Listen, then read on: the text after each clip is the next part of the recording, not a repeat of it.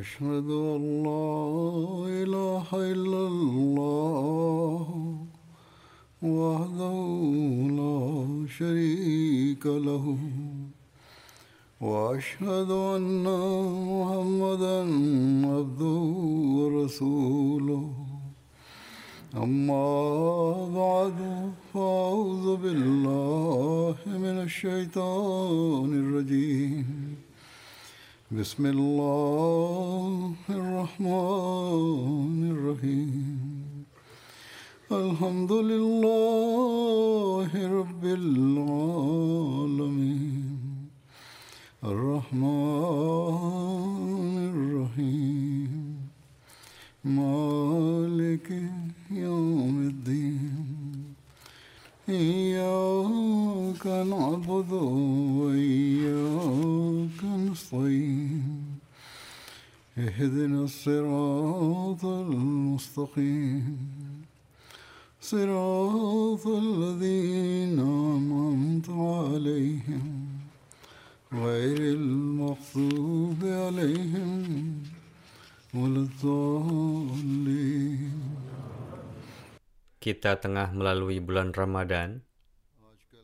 Ini merupakan bulan yang di dalamnya tercipta satu suasana kerohanian, dan suasana ini seharusnya tercipta di dalam jemaat orang-orang beriman.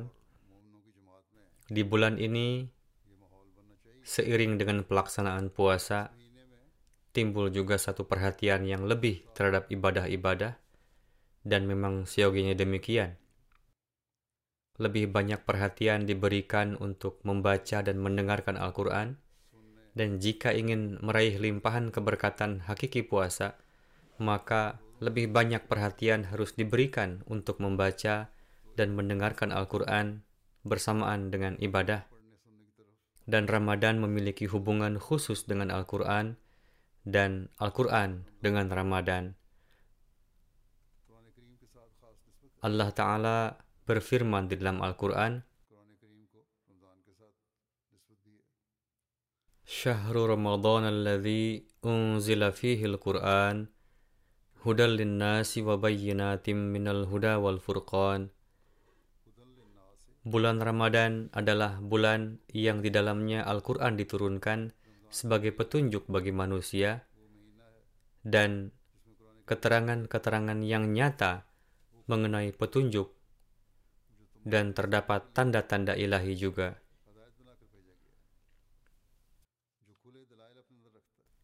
Beberapa hadis yang terpercaya juga mengatakan bahwa wahyu pertama turun kepada Nabi sallallahu alaihi wasallam pada tanggal dua puluh empat Ramadan. Demikian pula setiap tahun bersama Nabi suci sallallahu alaihi wasallam, Hadrat Jibril alaihi salam biasa menamatkan Al-Quran di bulan Ramadan, dan putaran ini diselesaikan dua kali dalam setahun terakhir. Alhasil, Al-Quran memiliki keutamaan khusus dengan Ramadan. Oleh karena itu, kita juga harus memberikan perhatian khusus selama bulan ini untuk membaca dan mendengarkan Al-Quran dan membaca tafsirnya. Program dalam hal ini ditayangkan di M T A serta Daras, jadi ini harus disaksikan. Jika kita membaca Al-Quran beserta terjemahannya, kemudian membaca dan mendengarkan tafsirnya, kita dapat benar-benar memahami hukum-hukum yang disebutkan di dalamnya, menerapkannya dalam kehidupan kita, membentuk kehidupan kita sesuai dengan ajaran Al-Quran, dan menjadi penerima karunia Allah Ta'ala.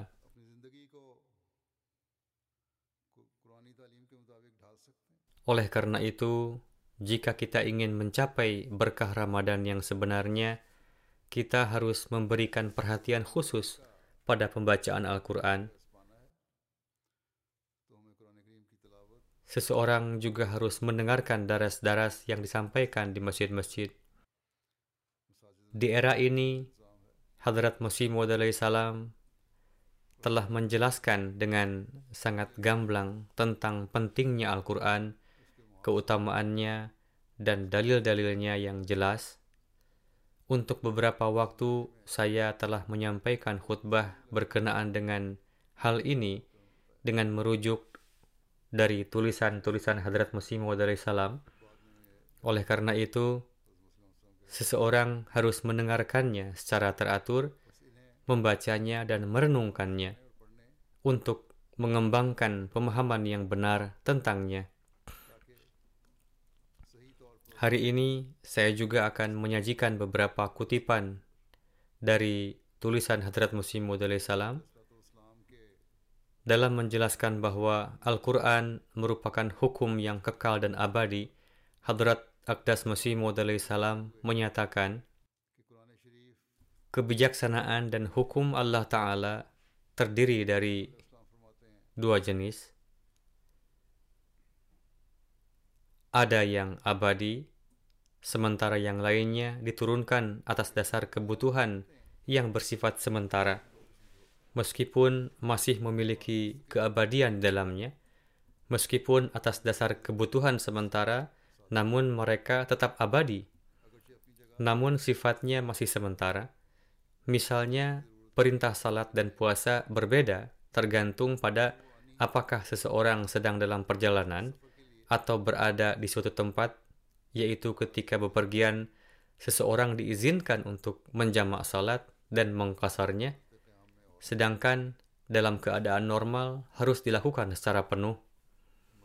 Demikian pula, wajib berpuasa dalam keadaan normal saat tidak dalam perjalanan bagi semua orang yang sehat.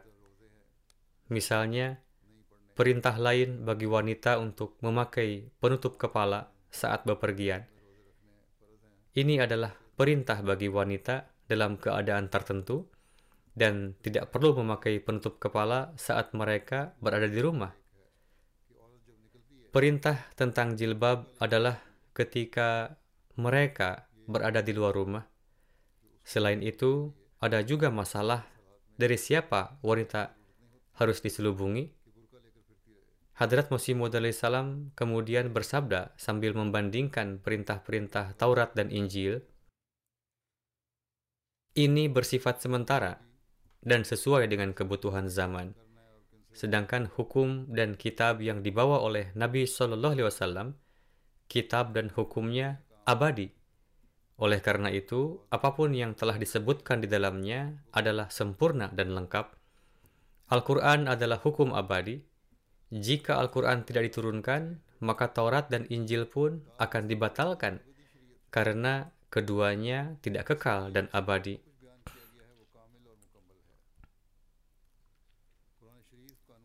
Oleh karena itu, pentingnya Al-Quran adalah bahwa petunjuknya sejalan dengan segala keadaan, memiliki ajaran yang sempurna dan untuk sepanjang masa.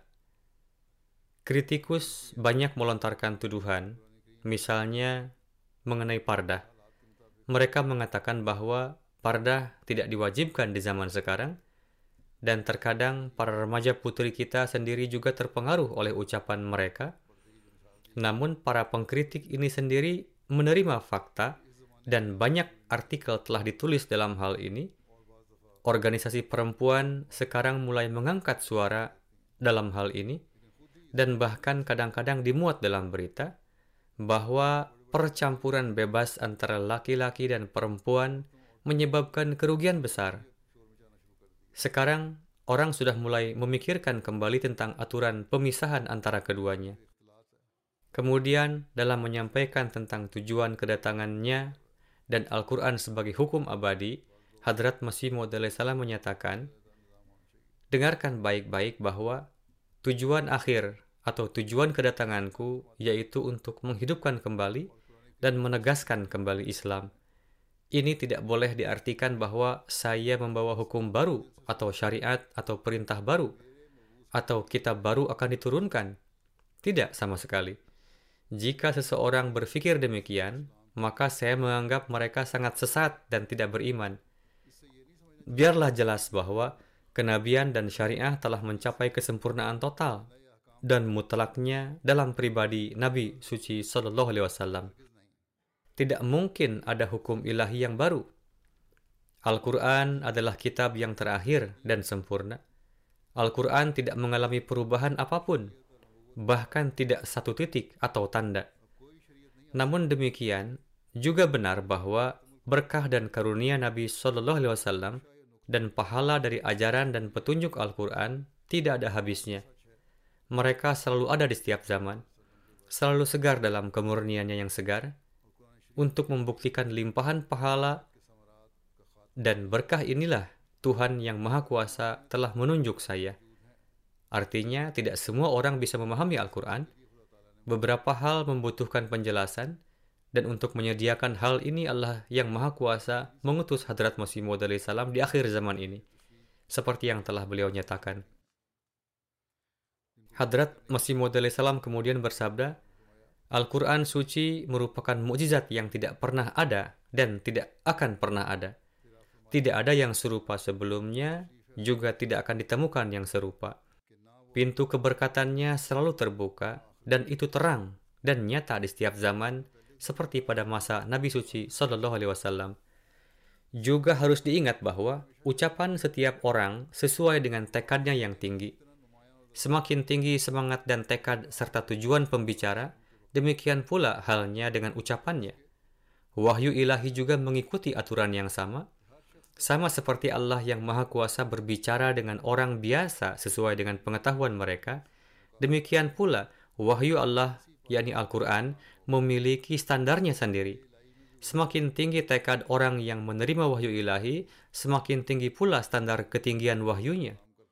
Di sini juga harus diingat bahwa ada tingkatan wahyu yang berbeda-beda.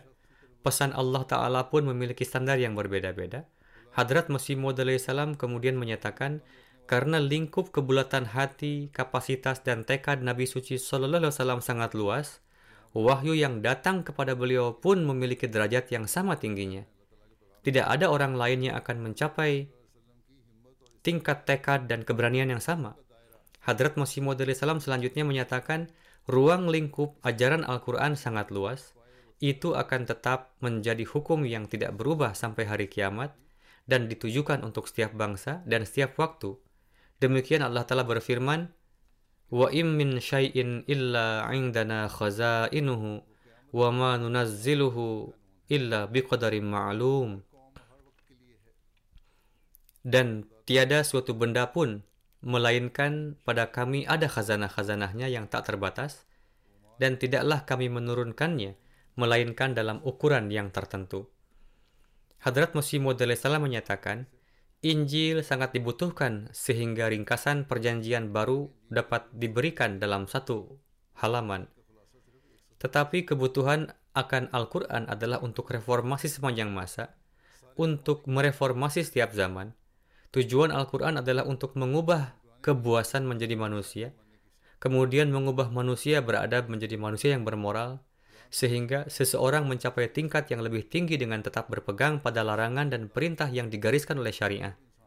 Kemudian, akhirnya menjadikan mereka manusia yang saleh. Meskipun kata-kata ini singkat, namun mengandung ribuan bidang pengetahuan. Karena praktek-praktek buruk dapat ditemukan di antara orang-orang Yahudi, naturalis, penyembah api, dan bangsa-bangsa lain, inilah mengapa Nabi Shallallahu Alaihi Wasallam sesuai dengan ilmu dari Allah Ta'ala berbicara kepada setiap orang dan bersabda, Qul ya ayyuhan nas, inni rasulullahi ilaikum jami'a. Katakanlah, hai manusia, sesungguhnya aku Rasul Allah kepada kamu semua. Itulah mengapa Al-Quran harus terdiri dari semua ajaran yang diwahyukan sebelumnya pada waktu yang berbeda dan memiliki semua kebenaran di dalamnya yang disampaikan kepada penduduk bumi pada waktu yang berbeda melalui nabi yang berbeda. Artinya, berisi ajaran-ajaran sebelumnya yang diturunkan sesuai dengan kebutuhan saat itu. Ini semua ada di dalam Al-Quran. Hadrat Masih Mau'ud alaihi salam selanjutnya menyatakan, Al-Quran adalah untuk seluruh umat manusia, bukan bangsa, negara, atau waktu tertentu. Adapun Injil hanya satu bangsa tertentu yang dipertimbangkan. Inilah mengapa Nabi Isa alaihissalam berulang kali mengatakan bahwa aku datang untuk mencari domba yang hilang dari Bani Israel. Demikianlah pengumuman Nabi Suci sallallahu alaihi wasallam sesuai dengan perintah Allah bahwa aku adalah utusan Allah untuk seluruh dunia. Ini juga membuktikan bahwa Al-Quran adalah sarana petunjuk bagi seluruh dunia. Di dalamnya terkandung petunjuk yang diturunkan kepada manusia terdahulu sesuai dengan kondisinya, dan juga terdapat perintah-perintah bagi mereka yang datang setelahnya. Ini adalah hukum abadi.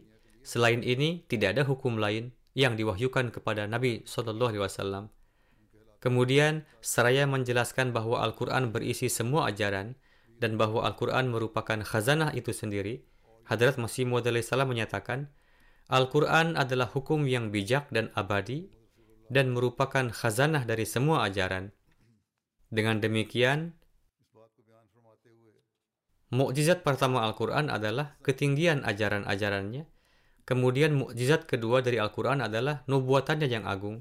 Sebagaimana terdapat nubuatan yang begitu agung dan menakjubkan dalam surah Al-Fatihah, surah At-Tahrim, surah An-Nur. Era Mekah dari kehidupan Nabi Suci shallallahu alaihi wasallam penuh dengan nubuatan. Jika seorang bijak merenungkannya dengan mengedepankan rasa takut kepada Tuhan, maka mereka akan mengetahui seberapa banyak kabar gaib yang diberikan kepada Nabi Suci shallallahu alaihi wasallam. Apakah ini masalah kecil? Pada saat seluruh bangsa menentang beliau shallallahu alaihi wasallam dan tidak ada simpatisan atau sahabat untuk menyatakan bahwa sayuh zamul jam'u wa yuwalluna ad-dubur, golongan itu segera akan dikalahkan dan mereka akan membalikan punggung mereka, melarikan diri. Artinya, kelompok mereka akan dikalahkan dan mereka akan membelakangi dan melarikan diri. Inilah maksud dari ayat tersebut. Hadrat Masih Mau'ud alaihi salam menyatakan, apakah ini masalah yang tidak penting? Seandainya beliau memiliki sarana-prasarana yang dibutuhkan, maka pernyataan seperti itu dapat dibuat bahwa mereka dapat menghancurkan musuh. Jika Nabi Suci shallallahu alaihi wasallam memiliki sarana, maka mungkin dapat dikatakan bahwa mereka, yakni Mekah, dapat dihancurkan. Tetapi dalam kondisi demikian, Rasulullah shallallahu alaihi wasallam menubuatkan kemenangannya sendiri, kehinaan dan kegagalan total pihak musuh, dan pada akhirnya inilah yang terjadi. Nubuatan yang disebutkan dalam Al-Quran ini diberikan kepada Nabi shallallahu alaihi wasallam oleh Allah Ta'ala ketika beliau berada di Mekah. Dan itu juga di tahun-tahun awal ketika kondisi umat Islam sangat lemah ketika berada di Mekah. Lalu lihat bagaimana nubuatan itu digenapi. Kita melihat bahwa nubuatan ini sering dikaitkan dengan pemenuhannya pada Perang Ahzab dan dalam kaitannya dengan kejadian lain juga, ketika pasukan kafir yang kuat berbalik dan melarikan diri. Kemudian Hadrat Masih Mau'ud alaihi salam menyatakan, lalu betapa agung dan tak tertandinginya nubuatan-nubuatan yang berkaitan dengan masyarakat yang akan berdiri seribu tiga ratus tahun kemudian, dan juga mengenai keadaan dan tanda-tanda zaman itu. Artinya, betapa luar biasanya nubuatan-nubuatan tentang masa Hadrat Masih Mau'ud alaihi salam. Saya telah menyebutkan beberapa sebelumnya juga di dalam khutbah Jumat sebelumnya, dan masih dipenuhi dengan kecemerlangan seperti itu. Hadrat Masih Mau'ud alaihi salam melanjutkan, silahkan tunjukkan nubuatan-nubuatan dari kitab lain di dunia ini. Dapatkah mereka bersaing dengan nubuatan tentang kedatangan Hadrat Masih Mau'ud alaihi salam? Kemudian mengenai keutamaan Al-Quran dan fakta bahwa setiap perintah penuh dengan tujuan dan hikmah, Hadrat Masih Mau'ud alaihi salam menyatakan, keistimewaan ini dapat terdapat di dalam Al-Quran, bahwa setiap perintah memiliki tujuan dan manfaat, yaitu memiliki tujuan. Dan inilah mengapa ada banyak penekanan dalam Al-Quran untuk bertindak dengan akal, untuk memahami, untuk merenungkan, untuk merenungkan secara mendalam, dan untuk bertindak dengan takwa. Merenungkan secara mendalam berarti bertindak dengan logika, akal, dan kesalehan. Ketakwaan juga diperlukan. Dan inilah perbedaan antara Al-Quran dan kitab-kitab lainnya. Tidak ada kitab lain yang berani menyajikan ajarannya untuk kritik terbuka dan keras dalam masalah intelek dan nalar.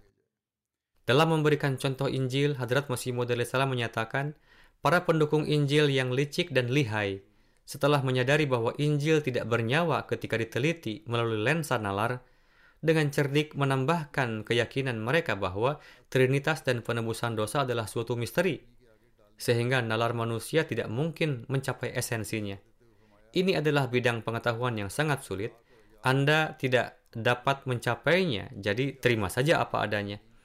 Namun kebalikan dari ini adalah ajaran Al-Quran yang berbunyi, Inna fi khalqis samawati wal ard, wa ikhtilafil layli wal nahari la ayatil li ulil albab, alladzina yadhkurunallah. Sesungguhnya, dalam penciptaan seluruh langit dan bumi, serta pertukaran malam dan siang, sungguh terdapat tanda-tanda bagi orang-orang yang berakal, yaitu orang-orang yang selalu mengingat Allah. Ini adalah yang agama Islam seru untuk Anda. Ada perintah yang jelas dalam ayat ini, bahwa orang bijak harus bertindak dengan kebijaksanaan dan kecerdasan, dan dia harus merenungkannya. Kemudian Hadrat Masimu D A W tentang Al-Quran Syarif, bahwa ini adalah kitab suci yang terjaga, dan bahwa kesaksian ajaran Al-Quran adalah melalui bahasa hukum alam. Beliau alaihi salam bersabda, Allah Ta'ala berfirman, Innahu laquranun karim fi kitabim maknun la yamassuhu illal mutahharun. Sesungguhnya ini adalah Al-Quran yang dimuliakan, kitab yang tersembunyi, yakni sesuatu yang terjaga. Tidak ada yang dapat menyentuhnya kecuali orang yang telah disucikan. Beliau bersabda, bahkan seluruh lembaran ilahi terjaga dalam peti yang sangat kuat. Apakah makna bahwa Al-Quran Majid merupakan kitab yang tersembunyi? Wujud Al-Quran tidak ter, tidak sebatas lembaran kertas saja, namun ia merupakan suatu kitab yang tersembunyi, yang disebut dengan lembaran fitrati, yakni kesaksian terhadap seluruh ajaran Al-Quran adalah terpenuhi melalui segala ungkapan hukum alam hingga yang sekecil-kecilnya. Ajaran dan keberkatan-keberkatannya bukanlah seperti suatu kisah yang dapat dengan mudah hilang, tetapi siapa saja yang memahami dan mengamalkannya, ia akan meraih karunia-karunia Allah Ta'ala. Namun hendaknya diingat bahwa hanya pada wujud-wujud yang sucilah rahasia-rahasia dan kedalaman Al-Quran tersingkap. Maka dari itu adalah perlu meraih keberkatan untuk berada dekat dengan wujud-wujud suci itu. Dan di zaman ini, Hadrat Masih Mau'ud alaihi salam lah wujud tersebut. Hendaknya kita menelaah dan merenungi ilmu-ilmu yang telah dikaruniakan Allah Ta'ala kepada beliau dan yang telah beliau jelaskan kepada kita. Kemudian, terdapat juga penjelasan dan penafsiran berdasarkan ilmu yang telah beliau ajarkan tersebut di dalam literatur Jemaat Ahmadiyah. Hadrat Masih Mau'ud alaihi salam tentang sebab Al-Quran disebut sebagai zikr. Beliau bersabda, Al-Quran tidaklah membawa ajaran yang baru, tetapi ia mengingatkan kembali kepada syariat, jalan yang telah terdapat di dalam diri manusia dalam berbagai corak potensi, yaitu kesabaran, keberanian, kekuasaan, kemarahan, kesederhanaan, dan lainnya.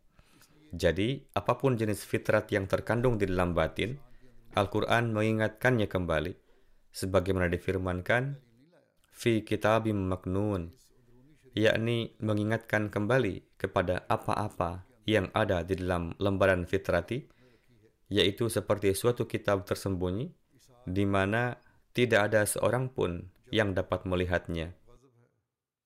Alhasil, sesuai pandangan ini pun, hendaknya kita membaca Al-Quran. Al-Quran Syarif memberi bimbingan kepada kemampuan-kemampuan fitrati manusia untuk menuju fitrat yang benar. Alhasil, terkait fitrat hakiki ini, yang mana dewasa ini, ada sebagian manusia yang telah jauh darinya. Sebagaimana dijelaskan oleh Al-Quran Suci, dewasa ini kita melihat tengah lahir kecenderungan bahwa manusia membuat undang-undang yang bertentangan dengan akhlak dan fitrat hakiki, hakikinya. Manusia tengah berusaha untuk mengusik atau fitrat hakikinya. Allah Ta'ala berfirman, renungkanlah dan tadaburilah Al-Quran, dan dengan mengamalkannya, kalian akan diperlihatkan standar fitrat manusia yang tinggi. Jadi, adalah penting merenungkannya, dan dengan cara inilah hendaknya kita membaca dan memahami Al-Quran Karim. Dengan ini, kita dapat terhindar dari berbagai racun atas nama kebebasan yang tengah menyerang baik anak-anak maupun dewasa. Banyak orang tua yang juga bertanya tentang anaknya saat mereka kembali dari sekolah, bagaimana mereka memberikan jawaban kepada anak-anak. Jadi, kita, jika kita merenungi dan membaca tafsirnya dan membaca literatur jemaat berkenaan tentang perintah-perintah Al-Quran Karim, maka para orang tua pun dapat memberi jawaban kepada anak-anak mereka. Kemudian beliau alaihi salam bersabda, demikian jugalah kitab suci ini bernama Zikr, supaya ia dibaca, dan dengan ini mengingatkan manusia kembali pada potensi yang diturunkan Tuhan kepadanya yang ada di dalam diri manusia, yaitu potensi kerohanian yang merupakan penerang kalbu. Jadi Allah Ta'ala menurunkan Al-Quran dan dengan ini memperlihatkan suatu mukjizat kerohanian. Bacalah ia berulang kali, maka kalian akan terus mengingatnya, yakni supaya manusia mengetahui ma'rifat-ma'rifat, hakikat-hakikat, dan mukjizat-mukjizat rohani yang ia sebelumnya tidak ketahui. Namun disayangkan, manusia meninggalkan tujuan diturunkannya Al-Quran, yaitu sebagai hudal lil muttaqin, dan menganggapnya hanya sekedar kumpulan beberapa kisah saja. Mereka dengan sangat mengacuhkannya dan menuruti keinginannya menjadikannya sebagai asatirul awwalin, yakni kisah-kisah lampau, seperti halnya kaum musyrik Arab. Beliau alaihissalam bersabda, itu adalah masa kebangkitan Rasulullah shallallahu alaihi wasallam dan turunnya Al-Quran. Beliau datang untuk mengingatkan kembali dunia pada kebenaran yang telah sirna. Kini telah tiba zaman, sebagaimana Rasulullah shallallahu alaihi wasallam telah menubuatkan sebelumnya, bahwa orang-orang akan membaca Al-Quran, tetapi Al-Quran tidak masuk ke dalam diri mereka. Demikianlah kita melihatnya. Sangat banyak para qari, sangat banyak orang-orang yang membaca Al-Quran, tetapi tidak ada yang mengamalkannya.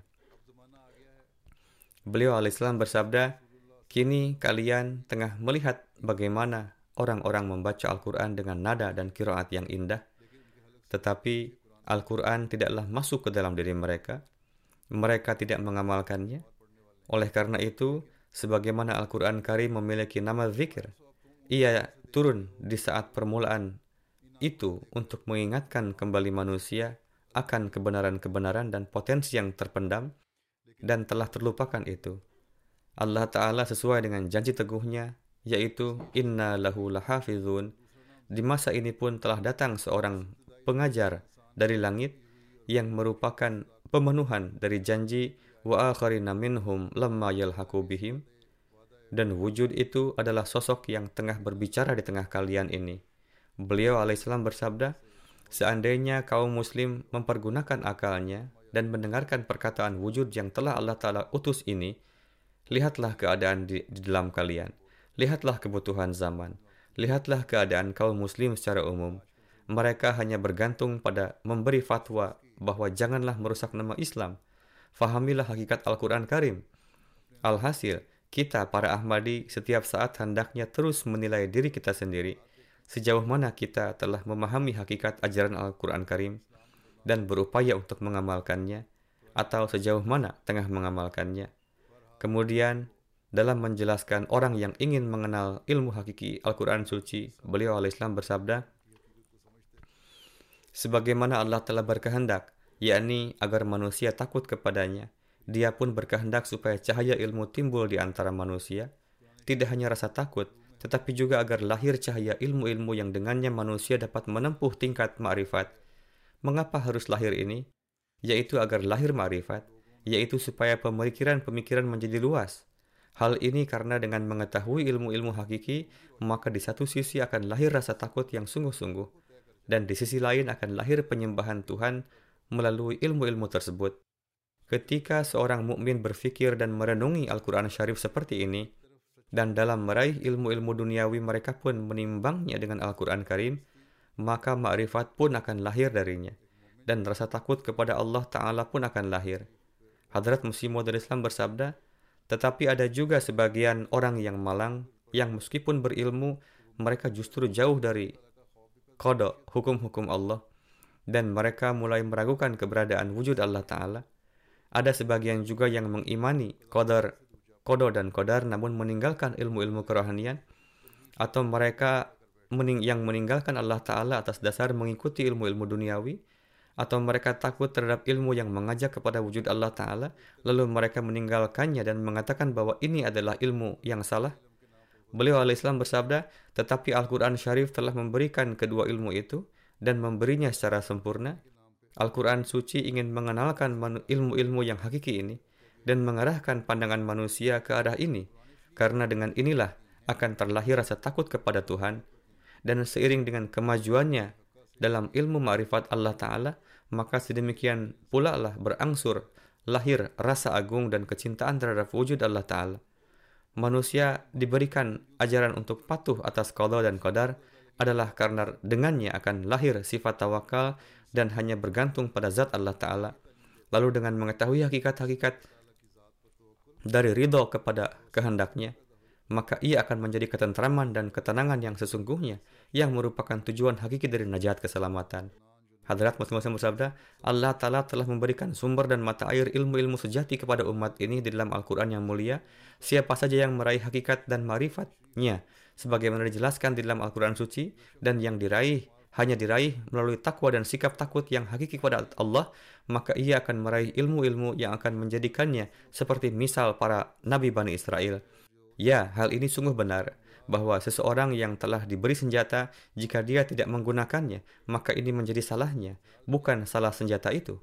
Dewasa ini, demikianlah keadaan yang dialami dunia. Kaum muslim, meskipun pada mereka ada Al-Quran Syarif, yang merupakan suatu nikmat yang tiada tandingannya, yang menurunkan keselamatan kepada mereka dari segenap kesesatan, dan mengeluarkan mereka dari seluruh kegelapan, tetapi mereka telah meninggalkannya, dan sama sekali tidak menghiraukan ajaran sucinya. Akibatnya adalah mereka sangat telah sangat jauh dari Islam. Alhasil, sebagaimana Hadrat Masih Mau'ud Islam telah bersabda, kaum muslim telah jauh dari ajaran agung Al-Quran Karim, dan muslim mereka hanya sebatas nama. Di media sosial, di berbagai waktu mereka kerap memperlihatkan video-video pendek yang darinya dapat diketahui dari interview mereka bahwa mereka sama sekali tidak tahu akan ajaran dasar dan sejarah Islam. Jadi, karena dorongan dari ulamanya, mereka lantas berupaya menyebut slogan dan mendatangkan kerugian atas jemaat Ahmadiyah dengan alasan melindungi kenabian. Al-Quran atau para sahabat, ada seorang yang menulis kepada saya dari Bangladesh bahwa ketika mereka berdemo dan menyerang, ada anak-anak juga yang melempar batu. Ada seorang Ahmadi yang mengatakan kepadanya, apa yang sedang kamu lakukan? Ia menjawab, ini ada dalam Al-Quran, ini ajaran Islam. Ahmadi itu berkata, sebutkan ada di mana. Kami membaca kalimah syahadat. Ia pun lantas melempar batu. Jadi demikianlah para ulama mereka telah mendorong mereka sehingga mereka pun berjalan mengikutinya. Semoga Allah Ta'ala menjaga kita dari kekejian orang-orang yang keji itu, dan semoga kita dapat mendapat karunia agar di bulan Ramadhan ini dan di masa setelahnya juga menjadi orang-orang yang memahami, mempelajari, dan mengamalkan Al-Quran Karim. Semoga Allah Ta'ala menyelamatkan diri kita dari kekotoran-kekotoran duniawi. Di bulan Ramadan ini, berilah perhatian khusus kepada doa-doa, sebagaimana telah saya sampaikan sebelumnya. Semoga Allah Ta'ala menjaga setiap Ahmadi dimanapun juga dari segenap keburukan. Kepada mereka yang dipandangan Allah Ta'ala tidak dapat diperbaiki, semoga Allah menjadikannya sebagai tanda pelajaran, supaya mereka yang lain dapat menjadi orang-orang yang mengamalkan perintah-perintah Allah Ta'ala. Berdoa jugalah untuk keadaan dunia secara umum. Semoga Allah Ta'ala menyelamatkan dunia dari musibah peperangan.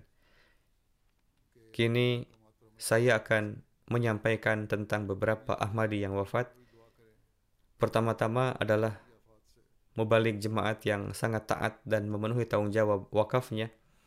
Beliau adalah seorang yang sangat merendah dan mendapat karunia berkhidmat dalam waktu yang sangat lama.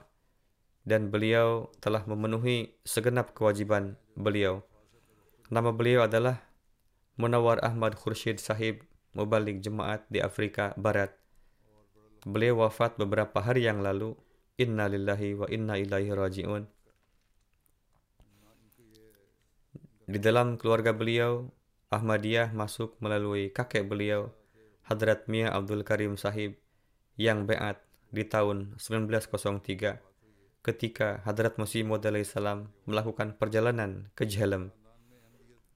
Tatkala peristiwa tuntutan Karamdin, setiap kali orang tua Maulwi Khursyid Sahib melahirkan anak, anak itu lantas sakit lalu meninggal. Ketika beliau lahir, beliau jatuh sakit. Saat itu tidak ada suatu cara sehingga kakek beliau, Mia Abdul Karim Sahib, yang adalah sahabat Hadrat Masimu D A W, beliau memutuskan untuk mewakafkan anak itu di jalan Allah Ta'ala. Beliau bersabda, jika Tuhan memang memerlukannya, maka Dia sendiri yang akan menyelamatkannya. Alhasil, saat itu ada seorang tabib yang berasal dari desa yang jauh datang ke desa beliau dan mengobati beliau. Dan Allah Ta'ala pun menyembuhkan beliau seperti halnya mukjizat. Mertua beliau pun, Muhammad Khan Darweshi Sahib, bermimpi tentang beliau bahwa beliau berada di satu menara yang sangat tinggi dan bercahaya. Dan dikatakan kepada Darwesh Sahib bahwa beliau akan menyinari Menara Ahmadiyah dan akan mendapatkan taufik untuk banyak mengkhidmati Ahmadiyah. Alhasil, Allah Ta'ala pun telah memberi taufik kepada beliau. Setelah menamatkan pendidikan di Jami'ah, hingga beberapa masa beliau tinggal di Pakistan. Kemudian di tahun delapan puluh tiga, beliau berangkat ke Afrika. Beliau berkhidmat untuk waktu yang lama di Gambia, Senegal, dan negara lainnya. Beliau mendapat taufik berkhidmat sebagai amir di Senegal dan Gambia. Kemudian, karena sakit, pada tahun dua ribu lima beliau datang ke U K. Meski demikian, beliau tetap menjalani jemaat Senegal dari sini selama belum ada mubalik di sana yang sanggup menjalankan nizam jemaat. Kemudian, dalam masa itu, pada tahun dua ribu delapan hingga dua ribu dua belas, beliau mendapatkan taufik berkhidmat sebagai dosen di Jami'ah U K. Beliau memberi pengkhidmatan luar biasa dimanapun beliau bertugas. Banyak sekali yang beliau melal- yang baiat melalui perantaraan beliau. Ada empat puluh anggota parlemen yang masuk jemaat melalui perantaraan beliau. Atas keberhasilan ini, Hadrat Khalifatul Masih Ar-Rabi rahimahullah dalam pidato jalsah salanah menyebut beliau dengan Fatih atau penakluk Senegal. Beliau membawa sekitar lima belas anggota parlemen ke Jalsah Salanah Jerman. Kemudian, pada kesempatan Jopama Award yang diperuntukkan bagi para mubalik, beliau pun menerima Abdurrahim Nayyar Sahib Award. Beliau pun pergi ke Spanyol atas perintah saya untuk bertabligh ke komunitas Afrika yang tinggal di sana. Dan beliau sangat berhasil di sana. Banyak yang baiat di sana. Beliau pun mengajar di kelas Talimul Quran online di bawah Majelis Ansarullah U K dan beliau berkhidmat di sini hingga beliau wafat. Keluarga yang ditinggalkan, tiga putri dan tiga putra serta istri. Ada satu putra beliau yang menjadi mubalik di sini di U K, Daud Hanif Sahib, yang kini menjabat sebagai prinsipal Jamiah Kanada, pun pernah menjadi amir jemaat di Afrika di Gambia ketika Khursyid Sahib berkhidmat di sana. Beliau menuturkan, saya berkesempatan berkhidmat bersama beliau dari tahun delapan puluh tiga sampai sembilan puluh empat. Selain menjadi mubalik, beliau mengajar di agama di sekolah. Mengajar agama di sekolah. Di masa itu, situasi pertabligan di Senegal sangat sulit. Beliau menuturkan, pada akhir tahun delapan puluh lima, beliau pindah ke daerah Farafini yang berada di perbatasan Senegal. Dengan tinggal di sana, beliau berencana agar berhasil mendirikan jemaat Ahmadiyah di Senegal. Ini adalah pekerjaan yang sangat sulit. Pemerintah Senegal saat itu tidak memberi visa untuk Pakistani manapun, tetapi Maulwi Munawar Khursyid Sahib memiliki kemampuan pandai bergaul dengan banyak orang dan beliau telah membangun relasi yang sangat baik. Beliau pun telah mampu untuk menggunakan bahasa Perancis. Maka dari itu, ketika beliau diperintahkan untuk berkhidmat di Senegal, beliau dengan cepat membangun hubungan dengan para penjaga di perbatasan. Kemudian, beliau mulai dapat keluar masuk ke Senegal karena adanya hubungan tersebut. Kemudian, melalui perantaraan seseorang, seorang kepala sekolah di salah satu sekolah dasar di sana, beliau mulai mendalami bahasa Perancis. Beliau mendapat izin dari pemerintah lokal bahwa di tempat ini beliau dapat belajar bahasa Perancis, yaitu bersama kepala sekolah tersebut yang bernama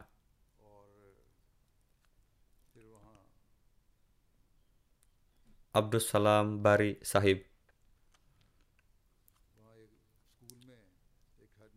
Jadi, ini merupakan keberhasilan beliau sehingga beliau dapat terus masuk ke Senegal secara berangsur. Kemudian, beliau mendapat sejenis izin masuk khusus sehingga dengan ini kendaraan dari Gambia dapat masuk ke Senegal.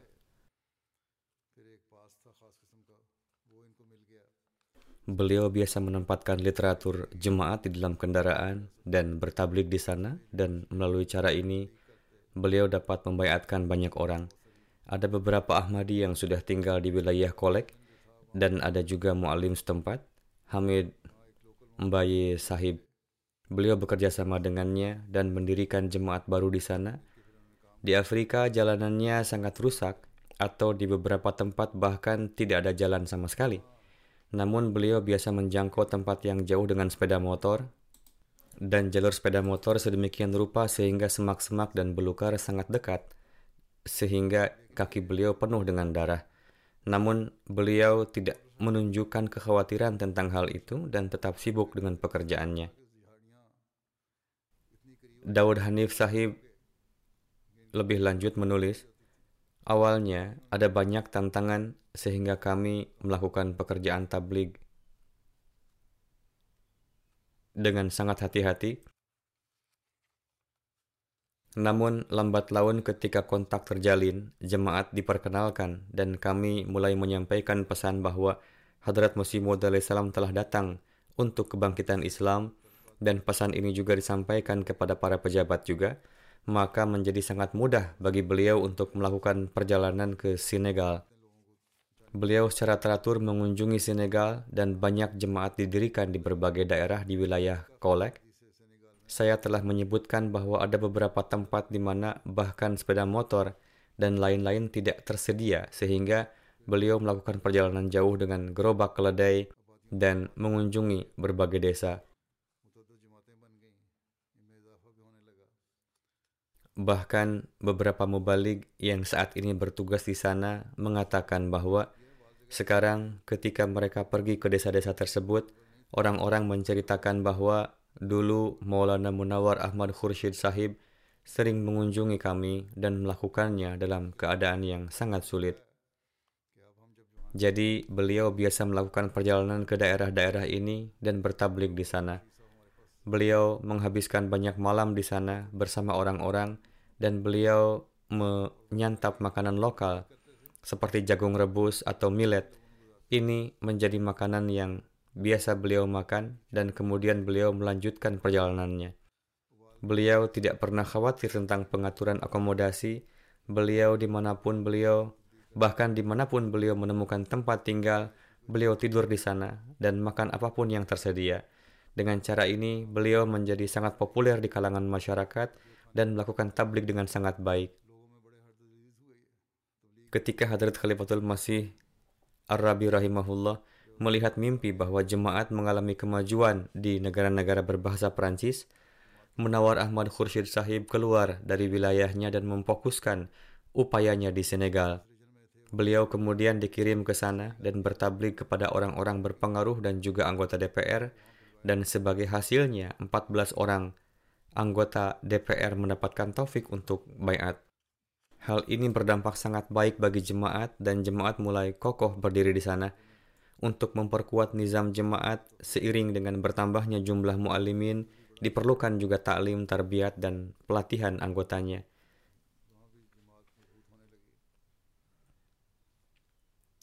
Yang dilakukan setiap tahun, dan Maulana Sahib melakukan pekerjaan ini dengan usaha dan keberanian yang besar. Pada tahun sembilan puluh tujuh, beliau ditunjuk sebagai Presiden Nasional Jemaat di Senegal, dan beliau mengabdi dengan usaha keras sampai akhir. Beliau lebih lanjut menulis bahwa semangat ketaatan kepada khalifah saat itu sangat mengakar dalam al- diri almarhum. Saya telah melihat ini juga bahwa ketika beliau datang ke sini, ke Inggris, beliau sakit parah selama sepuluh tahun terakhir, tetapi meskipun kesehatannya buruk, setiap kali beliau ditugaskan pekerjaan apapun, beliau segera berusaha untuk memenuhinya. Beliau memiliki hasrat yang besar untuk tabligh. Wajihullah Sahib yang berkhidmat sebagai mubalik di Senegal menuturkan, ketika saya datang ke sini, saya mendengar banyak tentang Munawar Sahib, dan kemanapun saya pergi, orang-orang di sana menceritakan tentang beliau dengan sangat penuh kasih. Seorang mu'alim setempat, Muhammadu Taf- Tafsir Mara Sahib menulis, saya menerima Ahmadiyah melalui Munawar Ahmad Khursyid Sahib, dan beliau mengajari saya dengan sangat baik dan memberikan tarbiyat kepada saya dengan usaha dan cinta yang besar. Hasilnya, saya menempuh pendidikan di Jami'ah Ahmadiyah Ghana dan mendapatkan taufik mengkhidmati jemaat. Beliau sendiri berasal dari Senegal dan selanjutnya menuturkan, saya mendapatkan kesempatan untuk menghabiskan banyak waktu bersama beliau.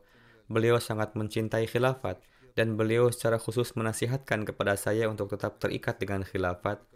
Kualitas lain yang saya amati adalah bahwa beliau tidak pernah melewatkan salat tahajud, dan beliau juga akan menasihati kami untuk selalu melaksanakan salat tahajud dan secara khusus berdoa untuk Khalifatul Masih dalam salat tahajud. Mu'alim Sahib lebih lanjut menulis, beliau adalah orang yang sangat bertakwa dan pekerja keras. Beliau melakukan perjalanan melintasi seluruh negara Senegal. Beliau selalu berusaha untuk mengunjungi setiap desa dan menyampaikan pesan Hadrat Masimu D A W. Saya adalah saksi fakta bahwa ketika Munawar Sahib terlibat dalam pekerjaan jemaat, beliau tidak peduli apakah itu siang atau malam, atau apakah beliau minum-minum atau makan-minum atau tidak. Beliau memiliki hubungan yang sangat dekat dengan Allah Ta'ala, dan seringkali kami menyaksikan peristiwa yang mencerminkan hal ini. Beliau lebih lanjut menuturkan, pada suatu kesempatan, ada acara jemaat dan orang-orang bepergian untuk menghadirinya. Salah seorang Ahmadi jatuh sakit dan ingin pulang. Dia diberi izin untuk kembali, tetapi ketika hendak naik bus, Munawar Sahib menghentikannya dan menyuruhnya untuk tidak duduk di bus itu, tetapi di bis lain. Pada saat itu, saya berpikir dalam hati bahwa bis ini akan mengalami kecelakaan, dan jika dia duduk di dalamnya, orang akan mengatakan bahwa dia pergi ke acara jemaat dan meninggal karena kecelakaan. Persis seperti itulah yang terjadi. Bis yang beliau hentikan mengalami kecelakaan.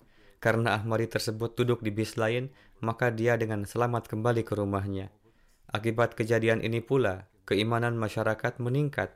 Orang-orang sangat mencintai beliau, dan ini dapat diukur dari fakta bahwa salat jenazahnya dilakukan secara gaib di berbagai daerah di Senegal, dan banyak non-Ahmadi juga menghadiri salat tersebut. Kemudian Ketua Jemaat Fatak, Fogan Faiz Sahib mengatakan, sangat sulit bagi siapapun untuk bekerja, untuk bekerja dengan semangat yang sama seperti dulu. Munawar Ahmad Khursyid Sahib. Dialog Sahib, seorang mu'alim lokal lainnya menuturkan, ketika Munawar Sahib pertama kali datang ke Senegal, saya mendapatkan kesempatan untuk bekerja dengan beliau dalam waktu yang sangat lama. Beliau adalah sosok yang sangat bertakwa dan berani. Saat dalam perjalanan jemaat, beliau melakukan pekerjaan tabligh dengan hikmah dan keberanian yang tinggi. Beliau juga orang yang sangat adil dan memperlakukan anggota jemaat dengan penuh cinta dan kesetaraan. Raja Burhan Sahib mengatakan, menjelang akhir hayatnya, ketika beliau sakit parah dan harus menjalani cuci darah setiap hari, beliau bertemu saya sekali di sebuah pernikahan dan berkata, saya telah membuka toko. Saya bertanya kepadanya apa yang dia maksud dengan membuka toko. dan beliau mengatakan, saya tinggal di rumah, lalu saya meletakkan meja di luar, dan di musim panas, saya menyediakan air dan literatur jemaat.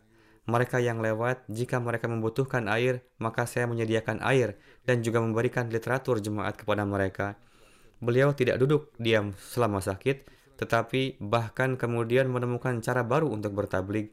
Mereka yang bertanya bagaimana seharusnya melakukan tabligh, jika seseorang mencoba mencari berbagai jalan tabligh, mereka akan dapat menemukannya. Yang dibutuhkan hanyalah semangat. Kualitas lain dari Munawar Ahmad Khursyid Sahib adalah beliau mampu mempelajari bahasa baru dengan cepat. Berbagai bahasa digunakan di Gambia dan beliau dapat berbicara dalam berbagai bahasa tersebut.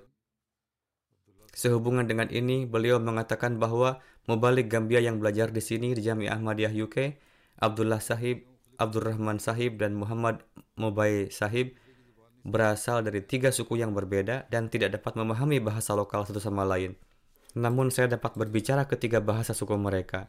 Istri beliau, Nusrat Jahan Sahibah, mengatakan beliau sangat memberikan perhatian pada tarbiyat anak. Beliau seorang yang penuh kasih sayang dan memiliki kecintaan yang tak terbatas untuk khilafat. Beliau memenuhi hak wakafnya. Dia menempuh segala upaya yang memungkinkan untuk menyelesaikan semua perselisihan dan pertengkaran. Beliau sangat ramah.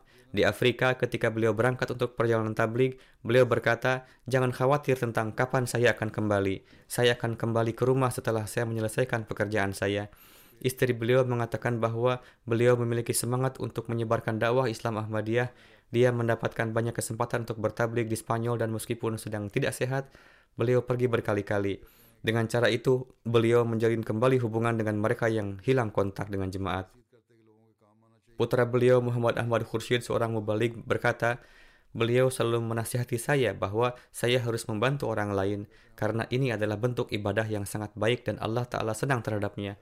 Putra beliau mengatakan, dalam diri beliau, kami selalu melihat teladan amalan dari ajaran Islam.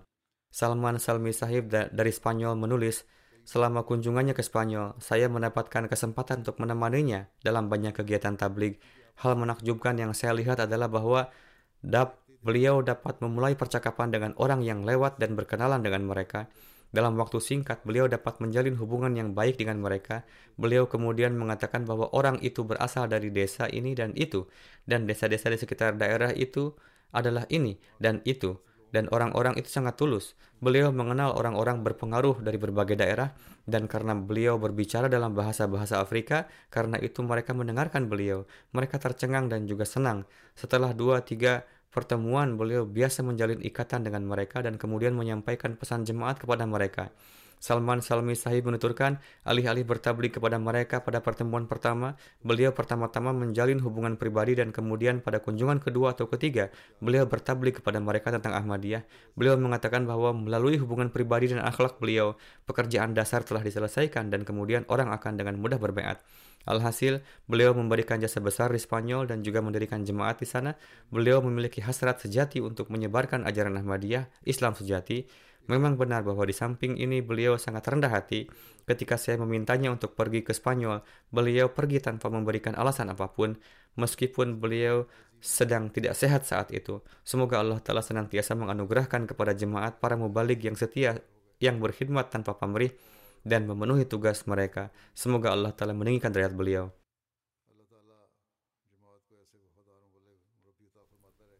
Jenazah kedua adalah Iqbal Ahmad Munir Sahib, seorang mubalik dari Pakistan, dan putra Chaudhry Munir Ahmad Sahib. Beliau wafat baru-baru ini. Ahmadiyah diperkenalkan pada keluarga beliau melalui kakek dari pihak ayah, Chaudhry Ghulam Haidar Sahib, pada tahun delapan belas sembilan puluh lima. Almarhum menyelesaikan studinya dari Jami'ah Ahmadiyah pada tahun seribu sembilan ratus delapan puluh tiga. Setelah itu beliau bertugas di bawah Islah Irsyad Markaziyah. Kemudian dari tahun dua ribu satu hingga dua ribu delapan beliau bertugas di Sierra Leone dan kemudian kembali ke Pakistan. Beliau kemudian bertugas di berbagai distrik di Pakistan. Beliau sakit jantung, tetapi meskipun demikian beliau bekerja dengan giat. Dengan karunia Allah Ta'ala, beliau adalah seorang musi. Beliau melakukan pengkhidmatan dengan penuh ketekunan dan fokus. Beliau memiliki hubungan yang baik dengan orang-orang dan merupakan sosok yang mukhlis. Almarhum meninggalkan seorang istri dan tiga orang putra.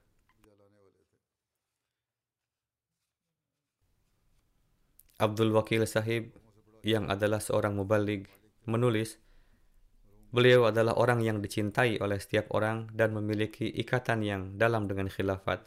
Beliau adalah orang yang penuh kasih dengan kepribadian yang menakjubkan.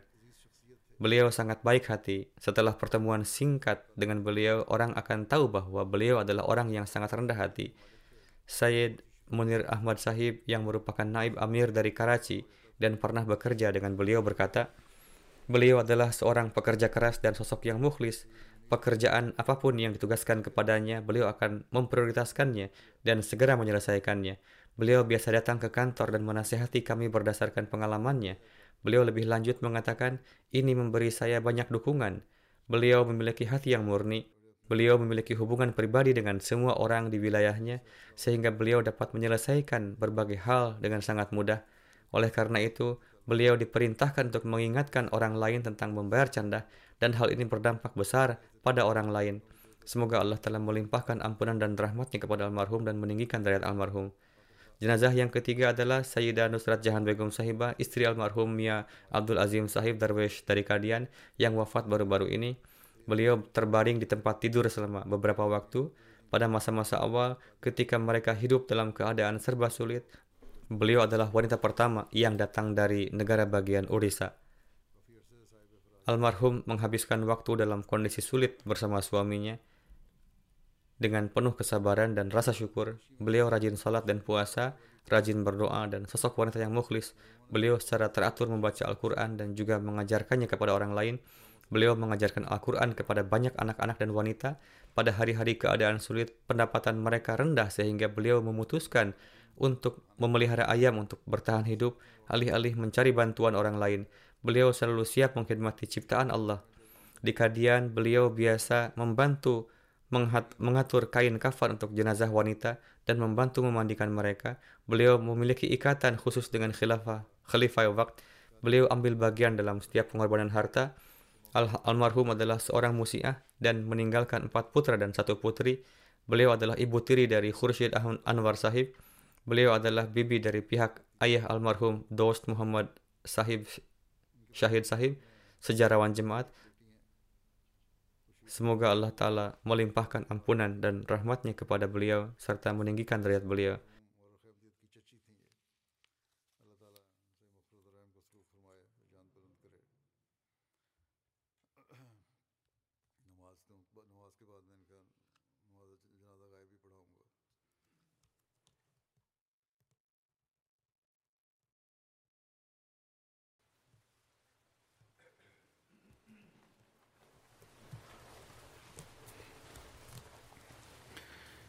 Alhamdulillah, Alhamdulillah, nahmaduhu wa nasta'inuhu wa nastaghfiruhu wa nu'minu bihi wa natawakkalu alayh wa na'udzu billahi min shururi anfusina wa min sayyi'ati a'malina man yahdihillahu fala mudilla lahu ومن يضلله فلا هادي له ونشهد أن لا إله إلا الله ونشهد أن محمدا عبده ورسوله عباد الله رحمكم الله إن الله يأمر بالعدل والإحسان وإيتاء ذي القربى